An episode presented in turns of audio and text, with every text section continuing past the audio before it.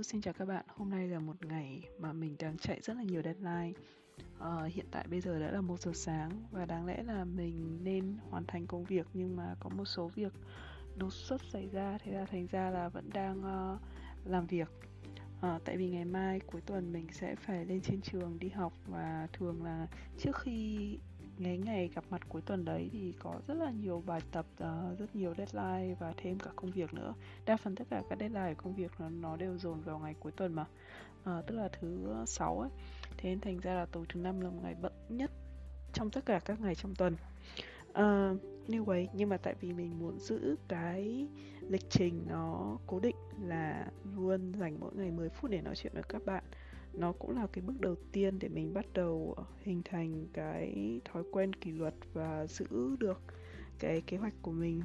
Thế nên mình vẫn dành thời gian để nói chuyện với các bạn đôi chút và thực ra là đang chờ để cho cái máy tính nó lốt um, hôm nay mình nhận ra một điều khá là thú vị là nhiều người hay thắc mắc rằng là tại sao mình hơi rảnh rỗi trả lời tin nhắn của mọi người hay là nói chuyện lại với cả người lạ nhưng mà nghĩ lại thì thực ra rất là nhiều các cố cơ hội hay ho trong đời của mình lại đến từ những người lạ và đôi khi lúc mà họ bắt đầu nhắn tin ấy hay là họ bắt đầu nói chuyện ấy cái cách họ nói chuyện nó rất là bình thường tức là trông không có vẻ gì là tiềm năng một mối quan hệ tốt hay là một người rất là hoành tráng để giúp đỡ mình uh, trong cuộc sống.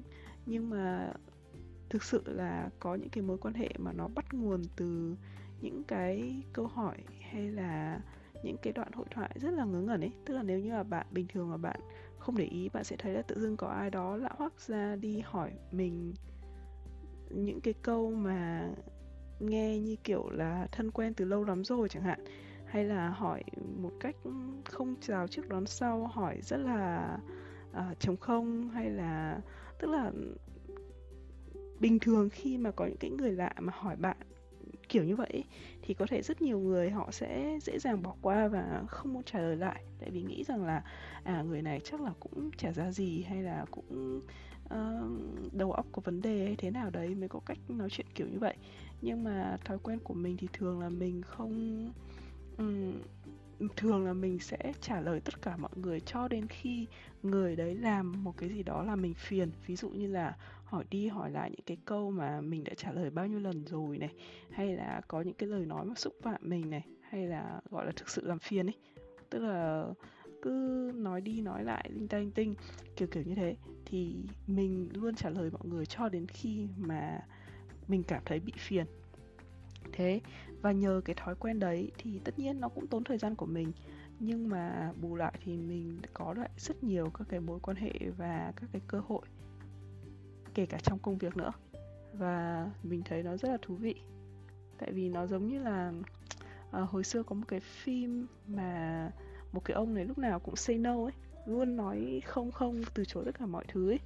Và thế là ông ấy gặp ừ, một ông nào đấy và ông ấy uh, yêu cầu ông ấy thay đổi cuộc sống bằng cách là lúc nào cũng say yes. Và tất nhiên là lúc đầu khi mà say yes thì cũng có nhiều cái chuyện phiền toái xảy ra. Nhưng mà cả một quá trình dài thì, tức là đến cuối phim ý, thì sau khi mà ông ấy say yes thì cuộc đời nó thay đổi và nhiều sự tốt đẹp mà nó đến. Thì mình cũng kiểu như vậy. Tức là mình nghĩ nếu mà bạn luôn say no ấy, thì cuộc sống nó cũng chả khó khăn và cũng chả có cơ hội không có thử thách cũng không có gì mới cả. Um, còn say yes thì tất nhiên có những cái xấu có những cái tốt nó đến nhưng mà tất cái gì nó cũng có bù trì của nó thôi no pain no, no pain no gain đúng không? Thì uh, nếu bạn say yes chấp nhận những cái cơ hội nó đến có thể là cái này nó không tốt lắm nhưng mà lần sau nó sẽ tốt. Còn nếu những cái nào mà không tốt thì coi như là để tích lũy kinh nghiệm và kỹ năng gọi là trải nghiệm cuộc sống thôi.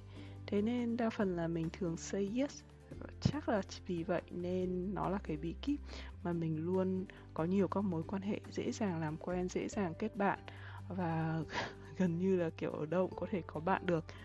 À, ví dụ như hôm trước có một chị uh, tự dưng là người lạ chị ý không không quen mình một tí nào luôn ấy và mình chả biết chị này là ai. Tự dưng chị nhắn tin cho mình có facebook và chị nói rằng là em ơi em có thể uh, em có số điện thoại ở ở, ở Mỹ không? Có thể cho chị mượn uh, số điện thoại của em để chị uh, sign in vào một cái trang web gì đấy. Tức là đại loại là chị cần phải tham gia một cái cộng đồng uh, ở Mỹ và để tham gia được thì cần phải số có số điện thoại ở Mỹ để verify kiểu như thế. Và lúc đầu mình thấy nó rất là kỳ cục tại vì kiểu người lạ không quen biết gì. Uh, người ở Mỹ thì đầy ra đấy thiếu gì đâu tại sao lại đi hỏi mình? Uh, thế là tất nhiên là mình không cho mượn số điện thoại của mình rồi. Và mình uh, mà kể cả người quen thì mình cũng không thích cho dụng mượn số điện thoại tại vì nó cũng nhiều cái liên quan đến bảo mật nên dĩ nhiên là mình sẽ không không cho mượn số điện thoại của mình. Thì mình cũng nói rằng là em xin lỗi nhưng mà số điện thoại em không hiểu cho người lạ mượn được. Và cái thứ hai là là xong rồi chị bảo là vậy thì em có cái ờ, điện thoại nào không dùng đến không? Ý là mua một cái sim khác xong rồi uh, dùng cái sim đấy để uh, đăng ký cho chị ý. Xong rồi mình cũng bảo là uh, em không có cái điện thoại nào khác cả.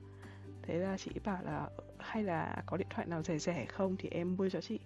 Ờ, thực ra thì mình lúc đấy mình cũng bắt đầu thấy hơi phiền phiền ấy. Tại vì tự dưng lại phải um, không phải là mình ngại là mua hộ cái điện thoại mà mình ngại là tự dưng lại phải quản lý thêm một cái điện thoại ấy.